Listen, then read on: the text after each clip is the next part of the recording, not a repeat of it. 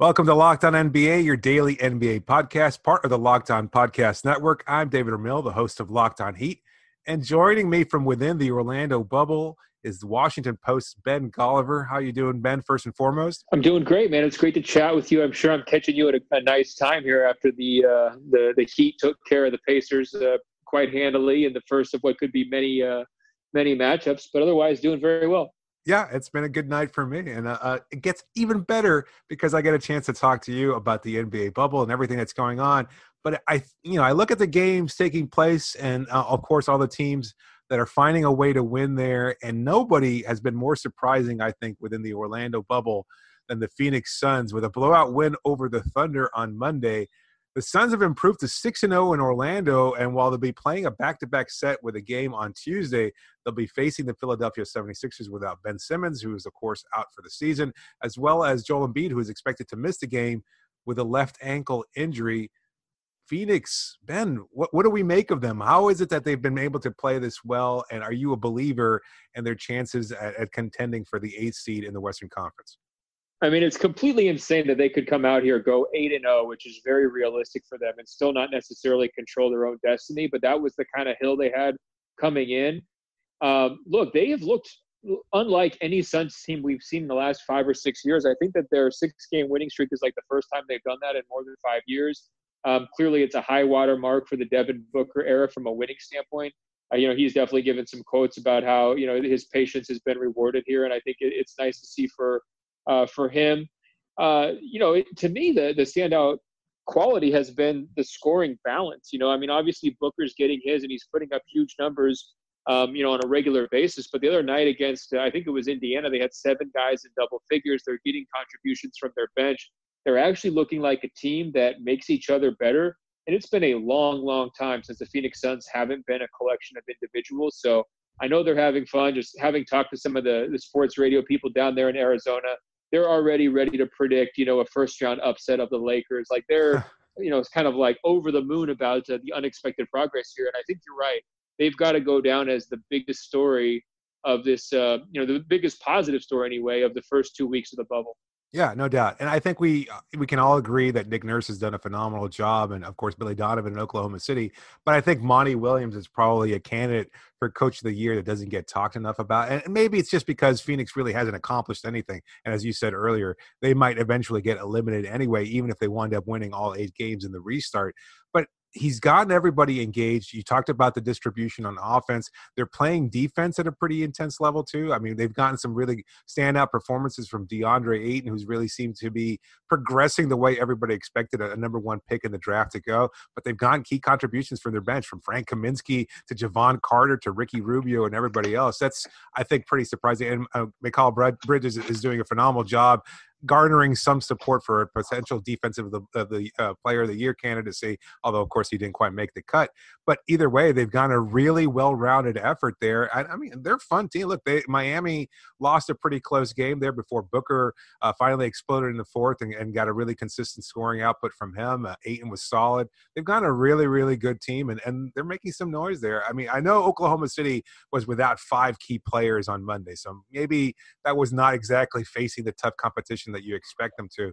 But either way, they, they, they look like they're competitive. They're playing well, and Williams has them engaged and focused on on you know controlling what they can control. As cliche as that sounds, it's actually working for them. For sure, and then not taking any letdown games when you're playing these teams that don't have their star players. I mean, that's half the battle. You saw Portland almost drop a must-win game the other night against that Philadelphia team that you're talking about, who didn't have Joel Embiid, um, and it didn't have Ben Simmons. I mean, if you're in this kind of a playoff chase trying to sneak into that 8 9 matchup, you have to take care of teams. You can't be put out by Josh Richardson. You know, that's just not acceptable, which almost happened for Portland. So, you know, definitely uh, kudos and credit to the Suns for maintaining their focus and, and building. Coming into the uh, bubble restart, to me, I thought it was going to be a successful run for them if they got any sort of demonstrable progress from a guy like DeAndre Ayton. I mean, he's just that important to where they're going as a franchise you know what you've got in Booker. He's a pretty proven commodity. He's made progress here over the last couple of years. But you know, if Ayton winds up being the guy he was in December when he first came back from the drug suspension, I mean that's a terrible pick, right? I mean that's a situation where you're just you know living in Luka's shadow as a franchise right. for the next five to seven years. And Phoenix has been so promising down here that Luka looks like a top five guy in the league right now. putting on an incredible show against the Milwaukee Bucks over the weekend. And Phoenix hasn't even had to worry about that type of second guessing because they played so well. You, you can just leave those kinds of uh, you know chest pains and heartaches for the Sacramento Kings, who they're going home already, and uh, you know it's just inexplicable that they didn't take Luka at number two. But I think for Phoenix, they're seeing progress from the most important guy. That would be Ayton. What a side story, by the way, him missing a test, uh, his coronavirus test, and then getting cleared to basically come off the bench at the last minute uh, you know, for their game on Monday. I mean, just very weird and surreal uh, situation down here um, in the bubble, but he was able to pull it together, uh, and they kept the momentum going. Just for clarification's sake, what is that like? Uh, how does news travel within the confines of the bubble? Uh, do you do you hear about Ayton missing the test from the team himself, or are you able to like kind of get a buzz from other media members while they're sitting in the stands and you're covering games? Yeah, so I wasn't actually at that specific game, but I'll right. tell you that in general, that the Twitter is still the dominant form of uh, of communication. Remember that you know we're physically separated from uh, the players, you know, hotels or dormitories, whatever you want to call it. So right. it's not like we're able to kind of like walk around the hotel and listen to their scuttlebutt. So pretty much everybody's still texting. You know, sources are still texting.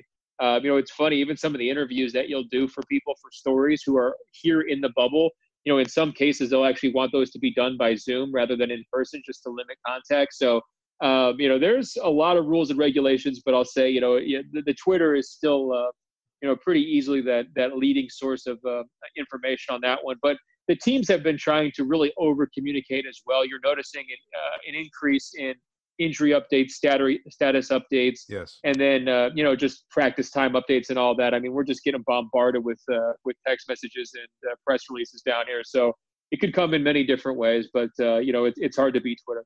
Have you found it really beneficial to be within the heart of that, as far as being able to cover teams and find out as much information and get unprecedented levels of access? Absolutely, yeah. No, I'm loving it down here. I, w- I think I would have had really bad FOMO if I wasn't in the bubble. Sure. You know, Steph Steph Curry made that uh, comment to the New York Times actually, and I was like, yeah, I could relate to that. You know, you're watching everybody have this huge tournament and you're not there.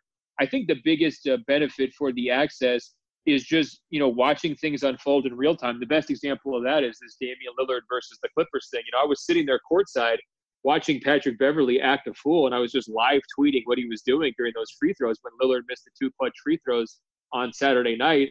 And by the time we got back to the post game, uh, you know, interviews, not 10 or 15 minutes later, the word had already gotten to Damian Lillard about exactly what Beverley had done. I think he had seen a clip of it maybe as well.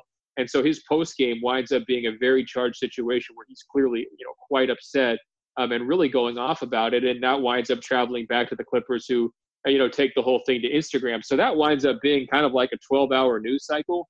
Yeah. Um, you know, they're back and forth, and, and Lillard winds up extending that the very next night uh, with you know his 51 points uh, against Philly and, and trying to kind of answer some of those questions on the court. And I just don't think that you would have had the same um, you know level of connection to the way that story unfolded if you weren't down here.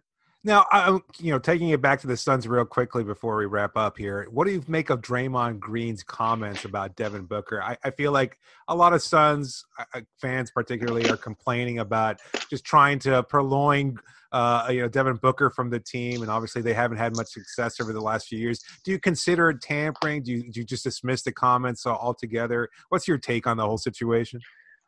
Well, look, if they want to tamper with you, you must be doing something right. That's good. I mean, number one, it's a sign of respect from a Draymond Green, right? But sure. look, I made a similar comment to Draymond. Thankfully, I don't get fined because I don't have 50k to put up for uh, for the same comments. But you know, going back to six weeks, I said, look, if Devin Booker goes down there and his team doesn't show success, I mean, he's going to be like the number one target for all these teams who are trying to put together super teams down the road. I mean, you just think about if he's you know your number two or three guy and you've already got an established level superstars you know how does that transform your organization and um, you can see a lot of you know the top contenders being in a much better spot over the next five years just based on his age his talent level his scoring ability and you know also his box office draw i mean there's no question if you put him in a major market this guy's basically as marketable as it gets. You know, I mean, you can see him having his own sneaker deal. You can see him with the Kardashians, like he already is, the Jenners anyway um, I mean, all of it would just go to a totally different level. And you know, it's not uh, you know, it's not the Suns organization's fault necessarily um, that uh, they've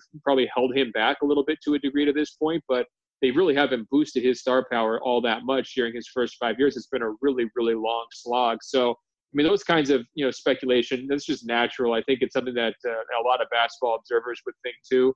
Um, and you know, ultimately, that puts a little bit of pressure on the Suns' ownership to step up, spend the money in the right way.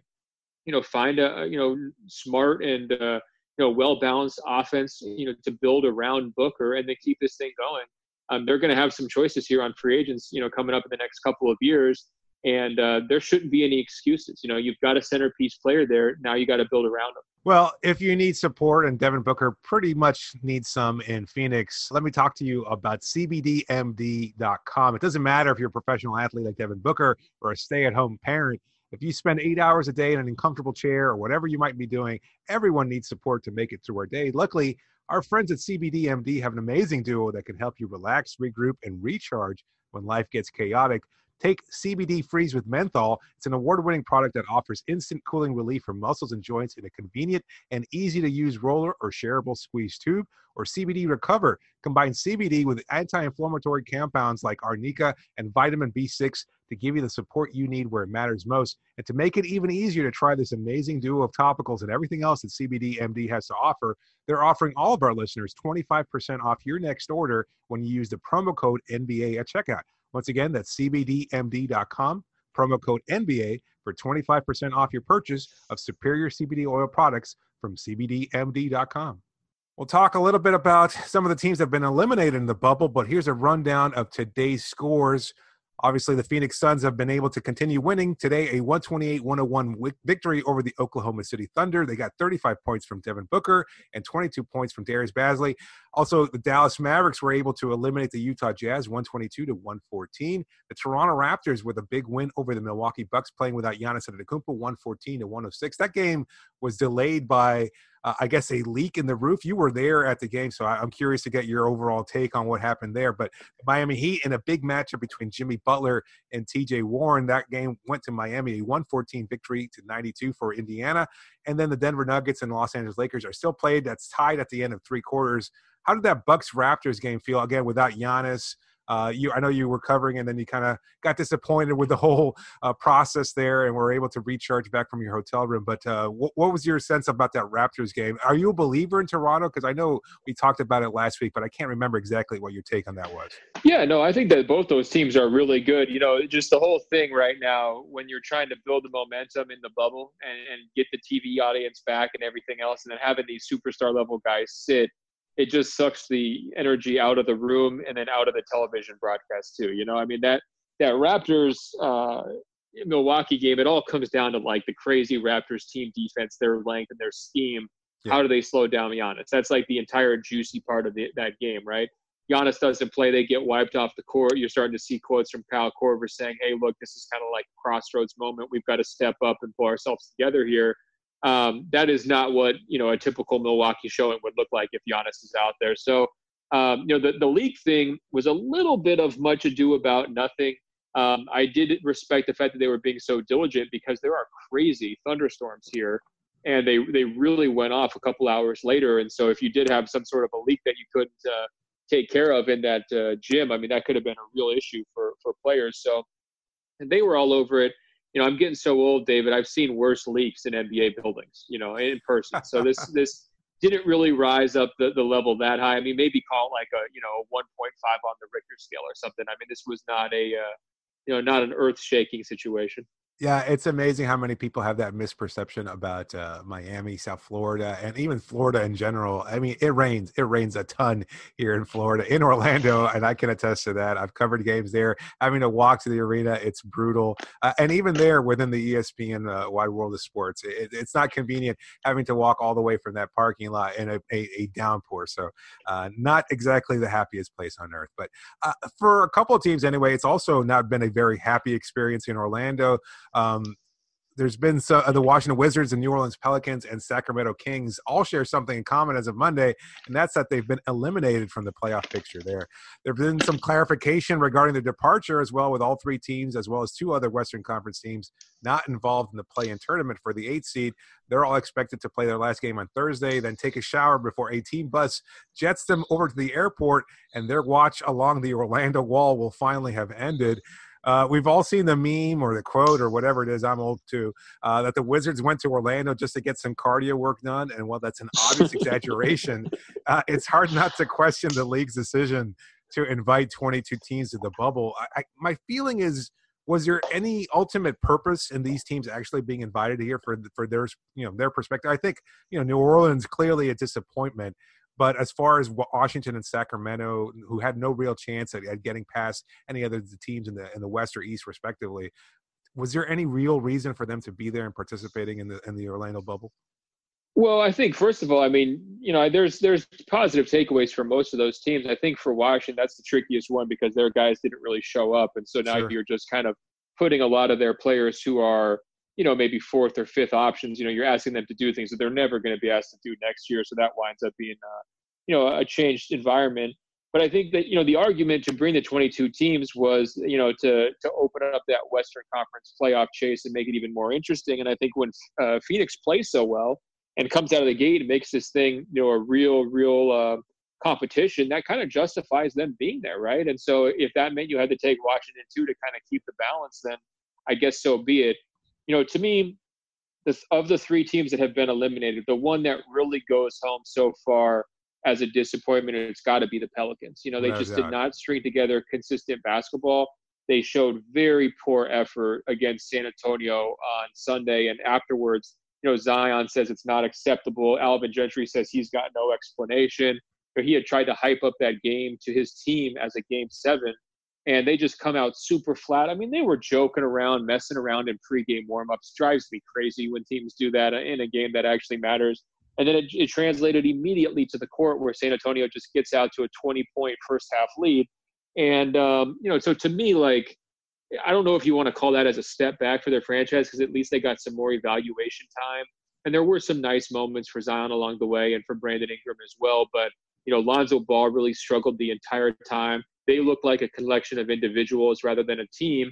And they also look like an organization, frankly, that was just sort of waiting on Zion, waiting around to see is he going to take over? How are we going to fit around him? I mean, he's such a big personality, such a big star, and such a big time impact player when he's healthy and when he's fit um, that if you take him out like they did, uh, you know, with the the emergency health situation before the bubble uh, play began, it just kind of had left everybody just you know walking on eggshells, waiting for him to come back, and I think that really set them back. Um, you know, really for the next two weeks, and it's unfortunate. Um, you know, he's going to have to come back in better shape. I mean, that's the bottom line.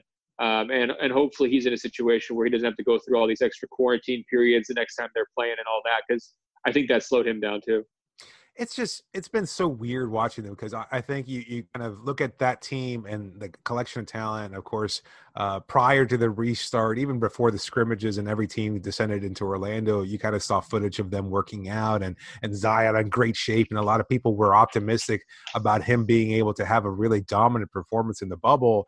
And i think you have more questions about zion than we did before the restart not just about his health but about his future. I mean i know there's been a lot of talk and even some writing about whether or not he's he can sustain his level of play, whether or not we're already seeing enough injuries from him to have long-term legitimate concerns about his overall health. And while those might be somewhat over-exaggerated, I, I think there are questions there, and we're already starting to see some buzz about Alvin Gentry being out of a job. And while that might be overstated too, this team just they just they don't look very well put together. I mean, there are a lot of questions about them, and I I, I mean I just don't know what to say out of Pel- out of the Pelicans organizations. Like we we look at them and they have some nice talented players in Ingram, et cetera.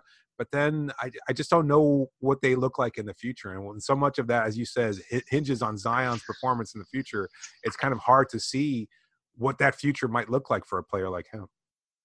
Yeah, I mean, look, I mean, they look a lot better as a team when he's fit. I mean, his plus minus during the regular season was incredible. Um, he puts so much pressure on opposing defenses, and you know, with his offensive rebounding, but also just his ability to finish around the basket, his overall athleticism, and he's also was a decent defensive player before the shutdown. Now you bring him into the bubble, he looks heavy, he looks slow, he doesn't look totally confident in his body, the aerial threat stuff in terms of the lobs and, and the second jumps really wasn't there um, nearly as much as it was back in March. And then defensively, he was having a really hard time moving side to side, staying in front of people.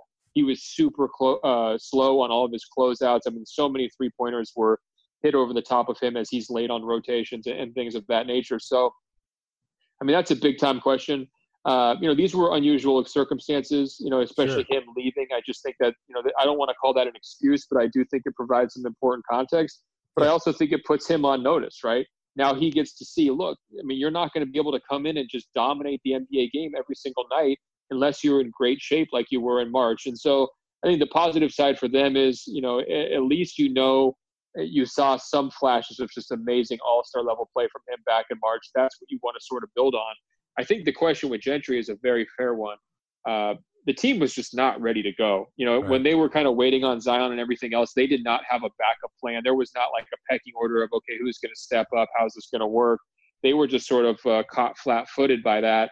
And you know, ultimately, the coach's job is motivation, and that team did not look very motivated. And uh, you know, I'm not sure he was able to make the proper adjustments along the way either. To me, it's just when a team winds up being the biggest embarrassment of 22 teams, and the coach says, "Look, I've got no explanation." I mean, that is a big time warning flag. It's like, what do you mean you have no explanation? Like, right. that's that's kind of your job he's he's always come across as you know he's obviously well spoken and and uh, extremely experienced and he knows what he's doing on the offensive end at least but when it comes to the minutia it always seems like he's a little over the head and I over his head and that's you know dating back to his first tenure here in Miami when he took over as head coach midway through a season years and years ago and his stints in, in Phoenix etc he's just he's never really seemed like he's head coaching material. He keeps getting these uh, options and, and, these opportunities, and then fall, somehow falling short. You know, off the top of your head, is there a candidate that you think would be best for unlocking this version of the Pelicans team, whatever they might look like next season?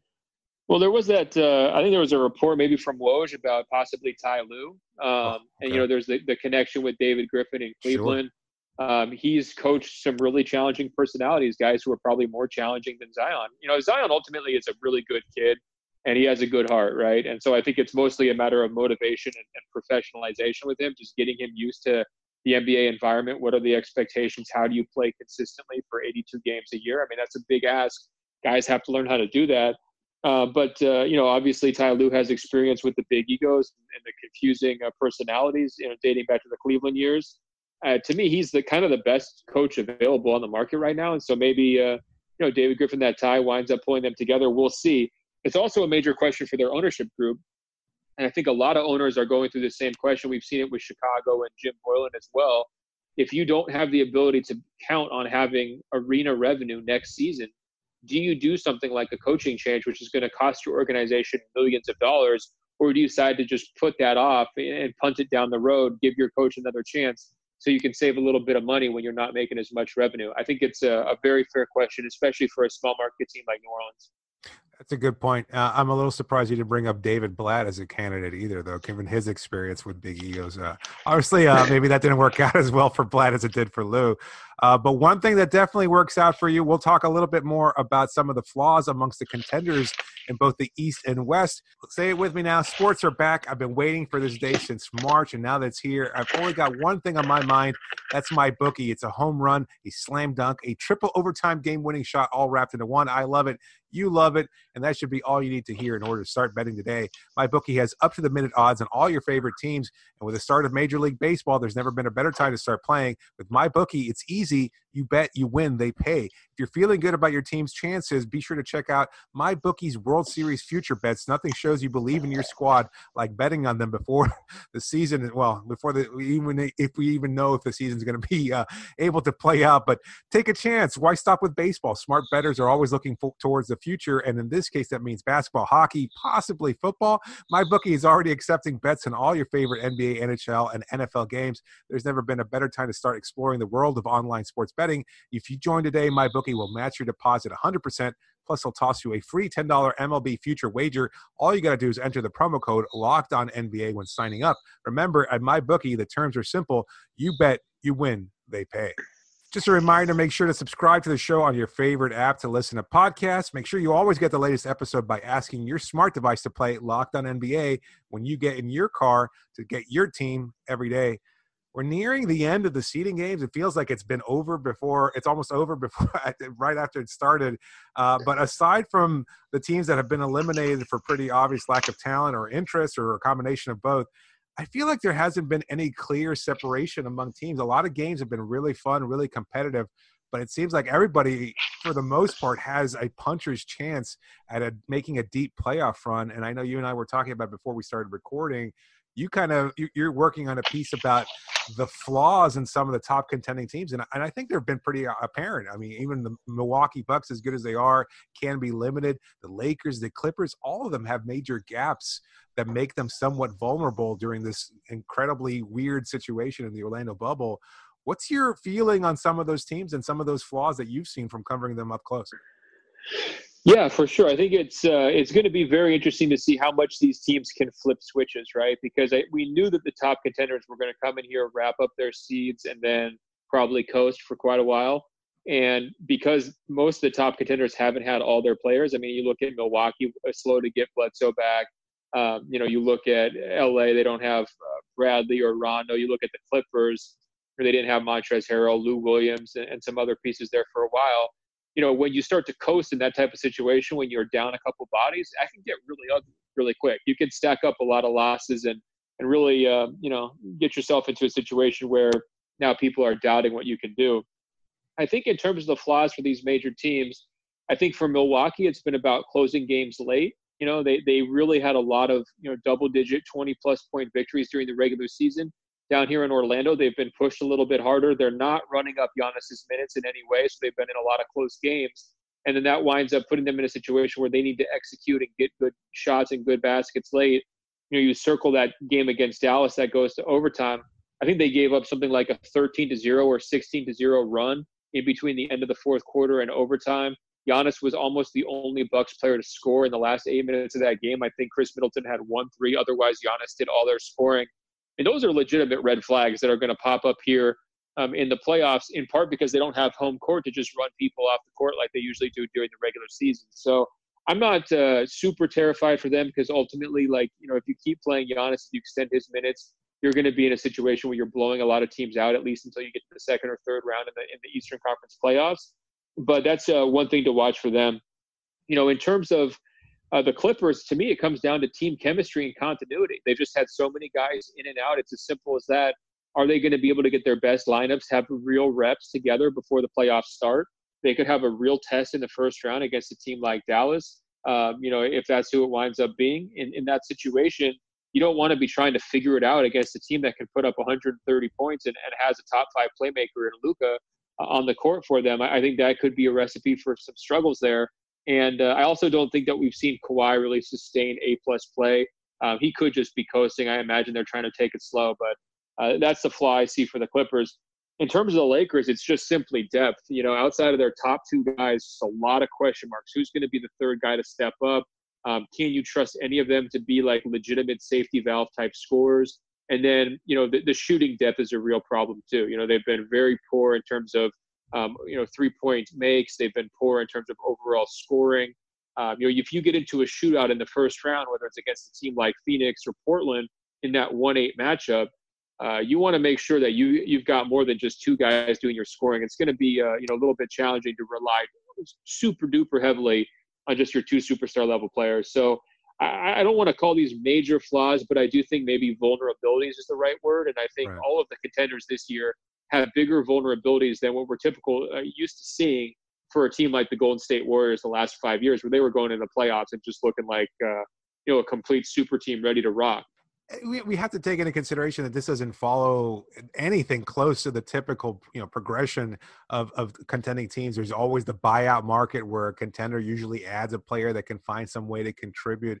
That's been missing. Obviously you can't just add another player. I mean I, I, think it's very strange to kind of look at this these teams and and you know say that they all have these kind of vulnerabilities as you hinted at and i wonder at least from your perspective how much of that is due to the unusual circumstances where all these teams whether you're the one seed or the eighth seed you all missed three and a half months of, of playing and building any kind of continuity and rhythm and now you're forced into this really compressed playoff type scenario and you know you face the same kind of issue that you almost would uh, as always would as far as injury you know inconsistent play or a player that might be out for a number of reasons how much of that do you attribute to maybe no really strong contender like a Golden State over the past few years versus uh, just the the scenario of being in the Orlando bubble causing all this kind of dysfunction Yeah, there's no real super team down here. We knew that kind of coming in even before COVID, right? That this was going to be a different type of playoffs, a little bit more balanced playoffs.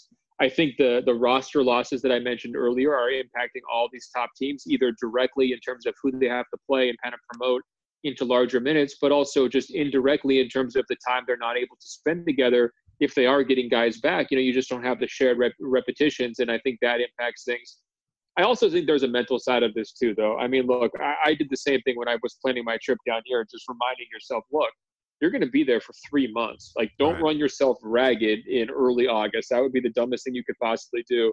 And so I do think these these contenders, you know, in terms of how they're managing minutes or just their general approach to these regular season games, I think they're trying to pace themselves and keep themselves fresh and healthy and ready to go for the playoffs. I think LeBron made a comment that health is wealth, basically, and uh, I think that kind of shows with the Lakers' approach too you know, if there's one benefit of maybe no clear super team, it's that there are so many more fan bases I think that are engaged. At least judging from what I've seen on, on NBA Twitter, it just seems like almost every fan base feels like they have a legitimate chance at a deep playoff run. There's encouraging signs from every team, whether it's the Phoenix fan base that hasn't, you know, had a, a, lot of playoff success in the past, well, what, 10, 20 years? I don't know. I can't even think back to last time they actually had a sustained playoff run. But it's it's just it's interesting to see so many teams kind of watching the Orlando scenario and and feeling you know personally invested in it and i think that's been a really encouraging thing from seeing all the teams have some weaknesses or, or, vulnerabilities as you put it and then also have some some incredible strength as well. It's been really fun. I know you're having a blast covering these teams. I, as am i. It's been great. But make sure that you continue to follow locked on nba to get all the updates from what's happening in the orlando bubble. Make sure you follow ben golliver for his incredible updates from the washington post. And make sure to follow me on twitter at dramil13 I'm David Ramil signing off and thanking you as always for your support.